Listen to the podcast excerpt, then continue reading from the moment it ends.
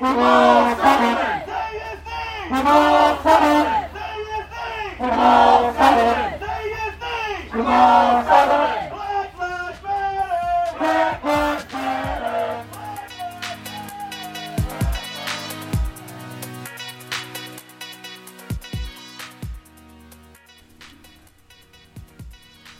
is Understand South Carolina, a news podcast from the Post and Courier.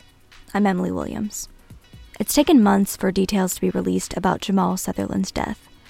Only in the last couple of weeks has there been a better understanding of what happened on January 5th at the Al Cannon Detention Center in North Charleston, and there remain many unanswered questions.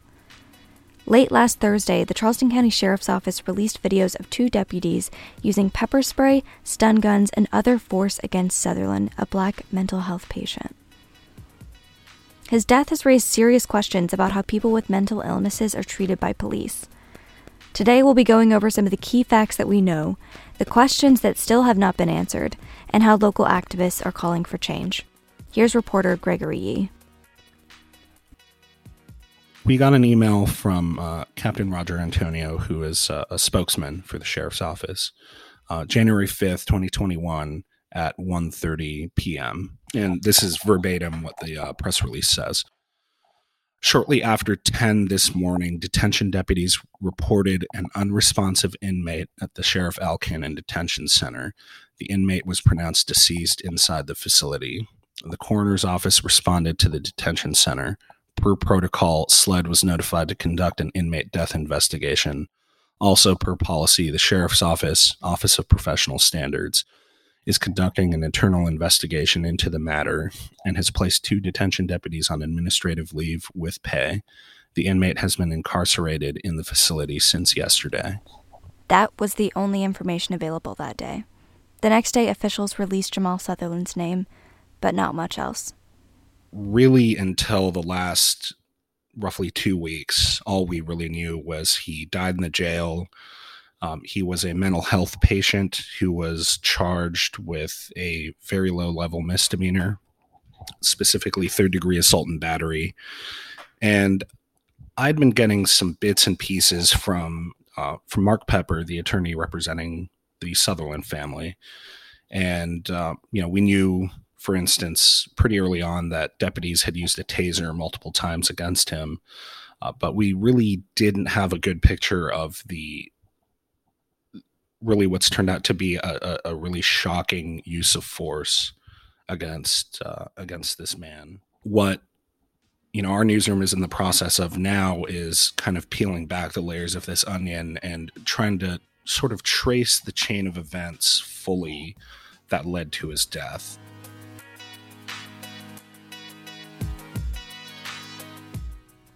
Sutherland, who'd been diagnosed with bipolar disorder and schizophrenia as a teenager, had been receiving treatment at Palmetto Low Country Behavioral Health.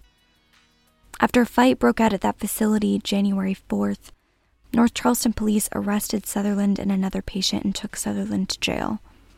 The footage released last week was of deputies trying to force Sutherland from his cell to attend a bond hearing. That morning was also the first one on the job for Kristin Graziano, Charleston County's newly elected sheriff.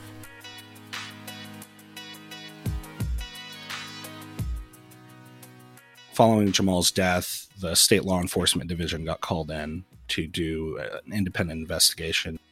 In this case, a pretty long amount of time passed. And I should note that in 2019, the uh, Scarlett Wilson, the Ninth Circuit solicitor, uh, unveiled this policy for investigating these types of incidents uh, called the Officer Involved Critical Incident Plan. And it outlined a 60 day timeline for SLED to wrap up the investigation of these kinds of cases. Now, 60 days, two months definitely came and went, and there was no conclusion in the case. April the 30th, SLED turns over their investigative file to her office, uh, Scarlett Wilson. And she, as the top prosecutor for Charleston and Berkeley counties, is in charge of reviewing that case file. She ultimately will be the person to say whether or not charges get filed in this case against the two deputies involved in uh, in Jamal's death. And so, as the months have passed, people in the community have, you know, started pushing for the release of more information. They said, why haven't we seen videos yet? Why haven't we seen, why haven't we seen more documents yet? Where is the information about this case? It's been months. And so last week, Solicitor Wilson sent out a, a statement kind of explaining where the case was. And that same day, Sheriff Kristin Graziano issued a, a statement of her own now, the next day, a little unexpectedly, actually, North Charleston Mayor Keith Summy put out a nine minute video, or nearly nine minute video, that included some body camera footage from North Charleston officers who responded to Palmetto the night of January the 4th. It is with great sadness that I speak to you about the death of Jamal Sutherland. Like many of you, I have seen the recent news coverage and believe it is in the community's best interest to understand what happened those two releases plus that video kind of jump started a series of events. From there, the pressure really ratcheted up. In her statement that week, Sheriff Graziano had said that one of the reasons why she had not released the video yet was that the Sutherland family was not ready for the public to see it. On May 13th, the sheriff's office was in mediation talks with the family. As it got later and later into that evening and night, there were no statements and no videos you know, afternoon passed, evening passed. It's now, you know, 9 p.m. You know, it kind of looked like, okay, well, it's getting pretty late. I don't know if the video is going to come out.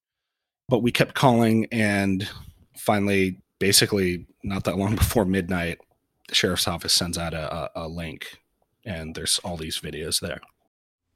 We're not going to include any of the audio from those videos in today's podcast, but here are some of the key things we learned from that footage.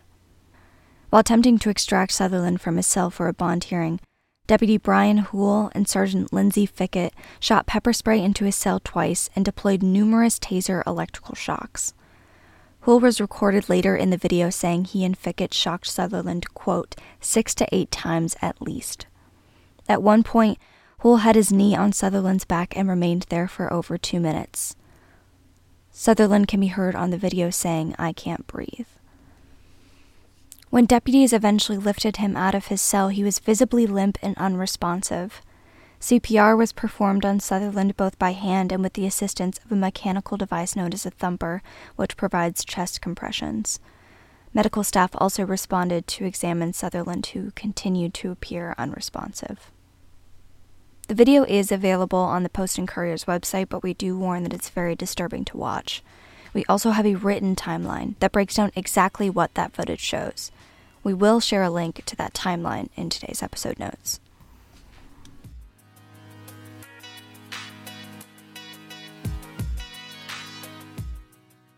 The Sutherland family, um, Jamal's parents, uh, Mark Peper, the attorney, and a, a whole slew of, of area activists. They, it was the first time the public had heard from Jamal's parents, and his mother, in particular, made a, a pretty emotional plea for the public to view the video, but not to over broadcast it. Her exact words were, you know, don't turn my son's death into a circus. I'm going to tell you about my son Jamal. Jamal was the second of our three kids. He was a man of God. We had somebody, a cousin of mine, go in his room and she goes, Why he has so many religious books? Because he wanted to learn about God. Mental illness does not give anybody the right to put their hands on my child. That's my child. I love my child. His brother and his fathers, they love Jamal. Jamal was good. I had 16 surgeries. Jamal never left my side.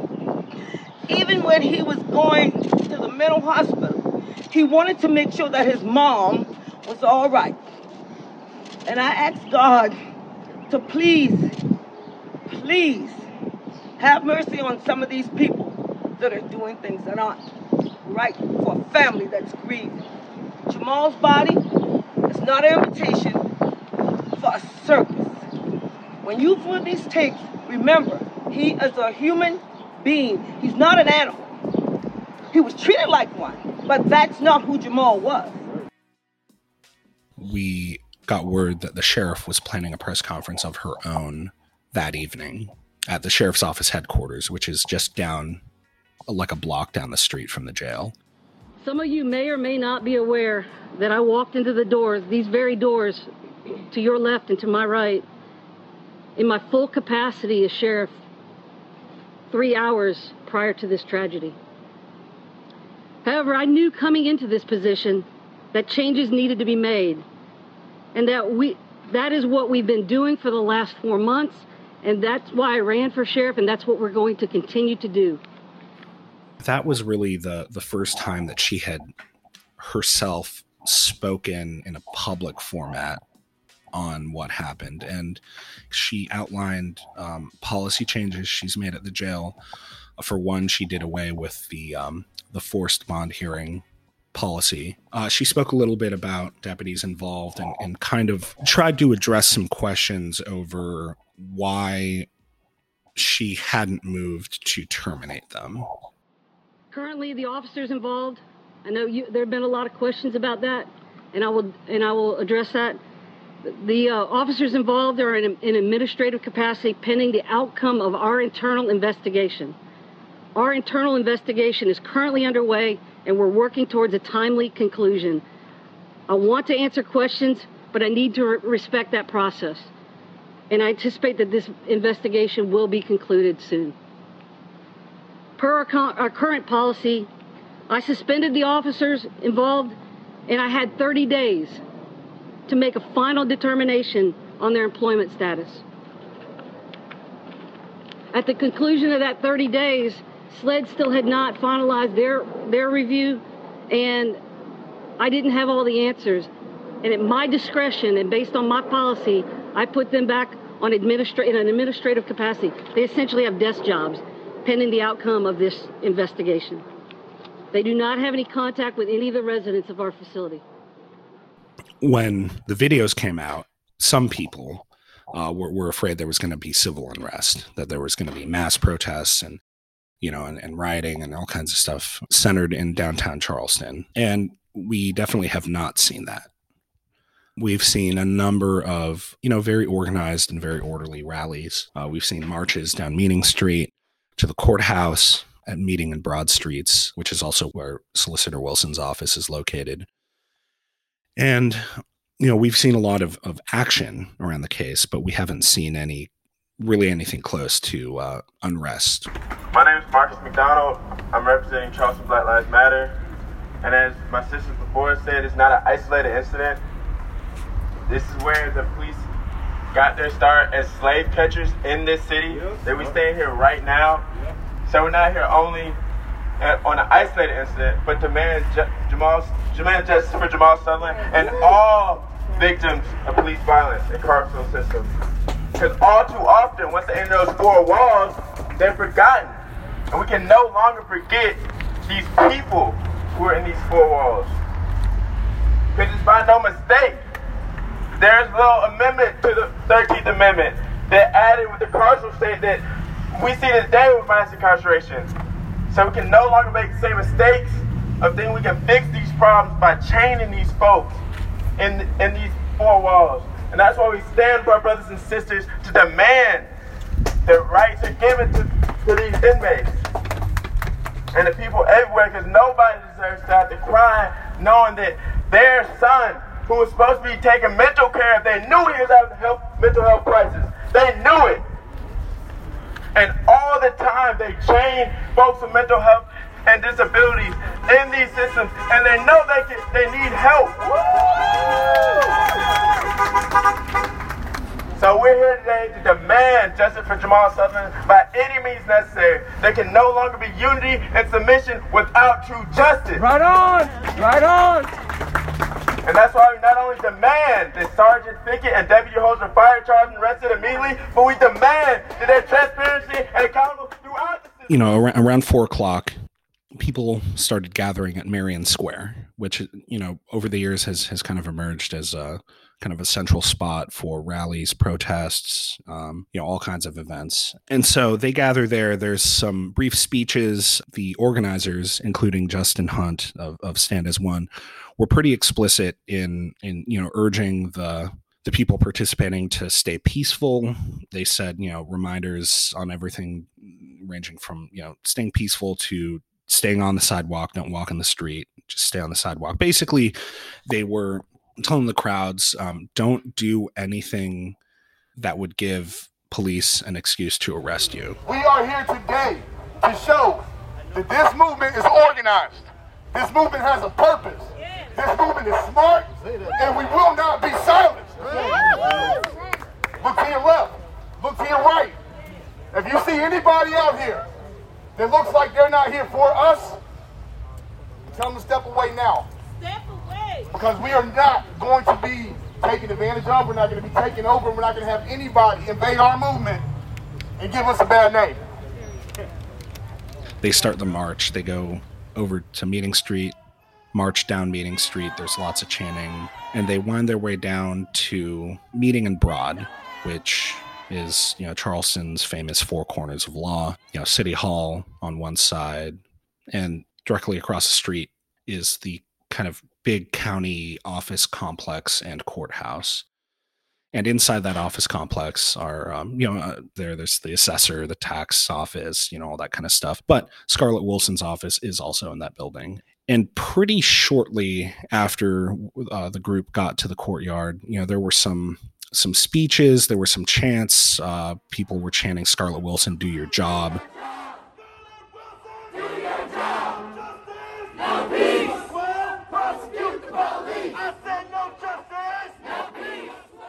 Justin Hunt was was making a speech, and in the middle of that, uh, one of the activists kind of goes up to him and, and says, you know, kind of leans into his ear and, and tells him that the deputies just got fired. Okay, okay, listen up, listen up. I don't even call this justice, but y'all employees are now fired. Let's get them all to that. In in his mind and in the minds of of others that are working with him, you know, this case, just because the deputies got fired doesn't mean that there's been you know resolution in this case. They want to see charges and they want to see pretty large scale changes to you know to law enforcement to how mental health patients are are cared for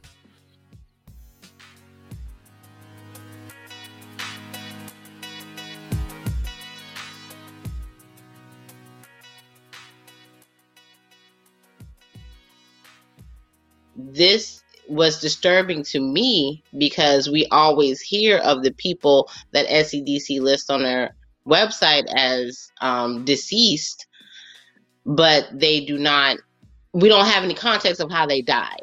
So this is all of our nightmares. This is the things that we dream about and that we hope we don't see. My name is Letitia Imara.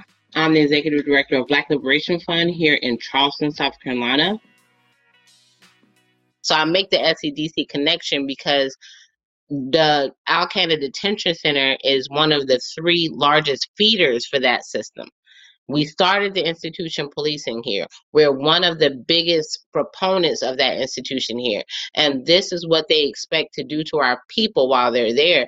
And that is in of itself is disturbing, even without the mental um, capacity part of it, because many people develop mental issues once they're in environments such as incarceration. And that's mm-hmm. another thing that we're finding um, they are becoming um, people who have anxiety and depression and all of these types of things just through being incarcerated because it's not a normal atmosphere. It's a point it's a point where you lose all of your rights and everybody is told not to believe you if you say anything. An inmate, you know, was hogtied in McCormick County um, just last week. Uh, a few weeks before that, another inmate at Perry Correctional Facility was beaten senseless in front of the cafeteria with cameras. But they do not believe people when they say these things happen and they out litigate even though inmates are allowed to sue, they out litigate them. So I say Jamal Sutherland for the local level, yes, we must fight and uplift these names here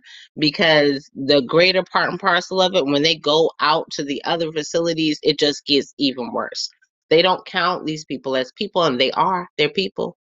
The Black Liberation Fund is part of a coalition of grassroots organizations that has collectively put out a series of demands. They've called for the officers to be charged. They've also demanded an independent investigation of all of the facilities and agencies involved in Sutherland's case, including Palmetto Low Country Behavioral Health Center, the Al Cannon Detention Center, and the North Charleston Police Department. And they're seeking long term changes, like the creation of a community safety and violence prevention department dedicated to responding and supporting residents, including people who were incarcerated, during mental health related incidents. They'd want that department to be staffed by mental health professionals and not law enforcement. Here's Emily Walter from the ACLU of South Carolina, which is also part of that coalition. Beyond mental health, like I think that we really have to analyze like how we view public safety and like how do we treat people when it comes to certain social issues that they're suffering from. And I think that like typically like you know we've turned to the police to be the solution for mental health crises for substance use for housing insecurity, for all of these different social issues that like truly police are not equipped to handle and never were designed to, and really just ultimately leads to the criminalization of people who are suffering from those social issues that, you know, truly like are not their fault. I think that we really just have to rethink the entire system and think about it through the lens and through the leadership of people who are most impacted. And I think that that's really lacking in Charleston and in the state. Charleston is a place where these things are well overdue for change policy wise. Strategy is key. And this is what we're taking at this point because these things, again, we're here again, um, many years after Stinney and um, not so many years after Walter Scott and Emanuel Now, we're, we're here again. We're left with this. So policy is important.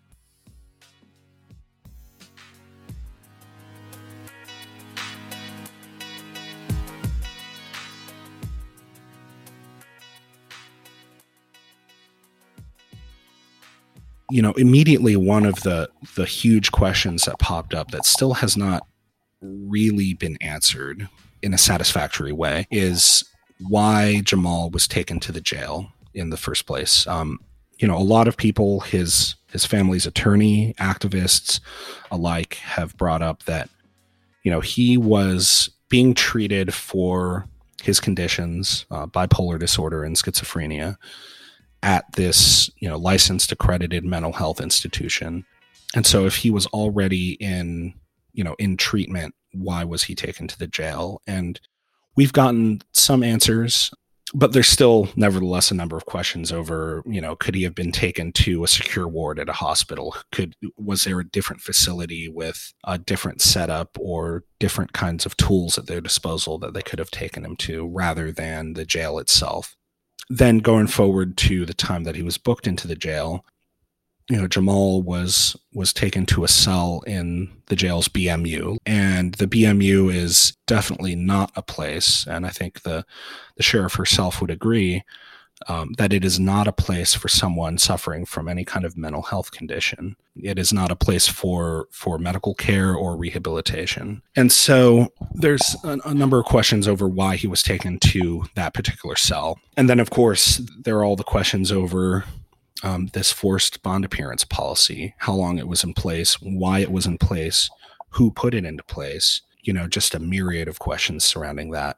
For for listeners that don't know, when someone is arrested in South Carolina, their first court appearance will be in a bond court. And so you go before a magistrate and they'll, you know, essentially set your bail, set your bond. They are entirely optional. There's no requirement in state law that says you must appear for your bond hearing. You can waive it, you know, and, and what that means is you'll stay in jail until you appear before a circuit judge um, or, you know, have another opportunity to, to get bail set there's no legal requirement for you to be present you know either physically in some jurisdictions or in the case of charleston county over video conferencing at a bond hearing. And so that policy has been done away with in charleston county but it was in place at the time and there's a lot that we're going to explore surrounding that. A lot of answers we're seeking on that and then, of course, there's just questions over the level of force that these deputies used. Multiple deployments of pepper spray, multiple tasers, lots of, of hands on physical force. You know, lots of questions over the way that these deputies were trained. A lot, a lot of questions.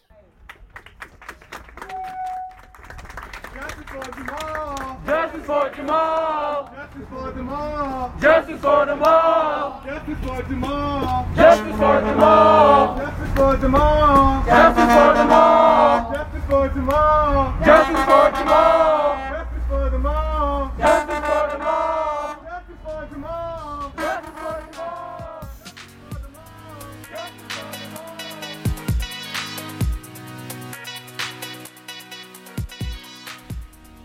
That's all for today. Thanks so much for listening. There's a lot more coverage that we have of this story, so I encourage you to visit the Post and Courier's website, and this episode's page will have related articles that you can read to learn more. If you have any comments or questions about this episode or other episodes, you can reach us at understandsc at postandcourier.com. Or you can find us on Twitter at understandsc. Thanks so much, and we will be back next week.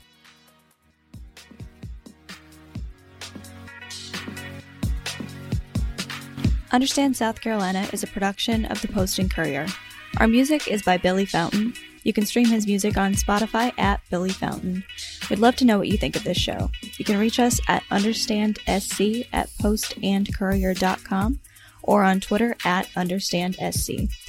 If you're a fan of this show, please rate and review us on the Apple Podcasts app. Keep up with the latest headlines at postandcourier.com. We'll see y'all next week.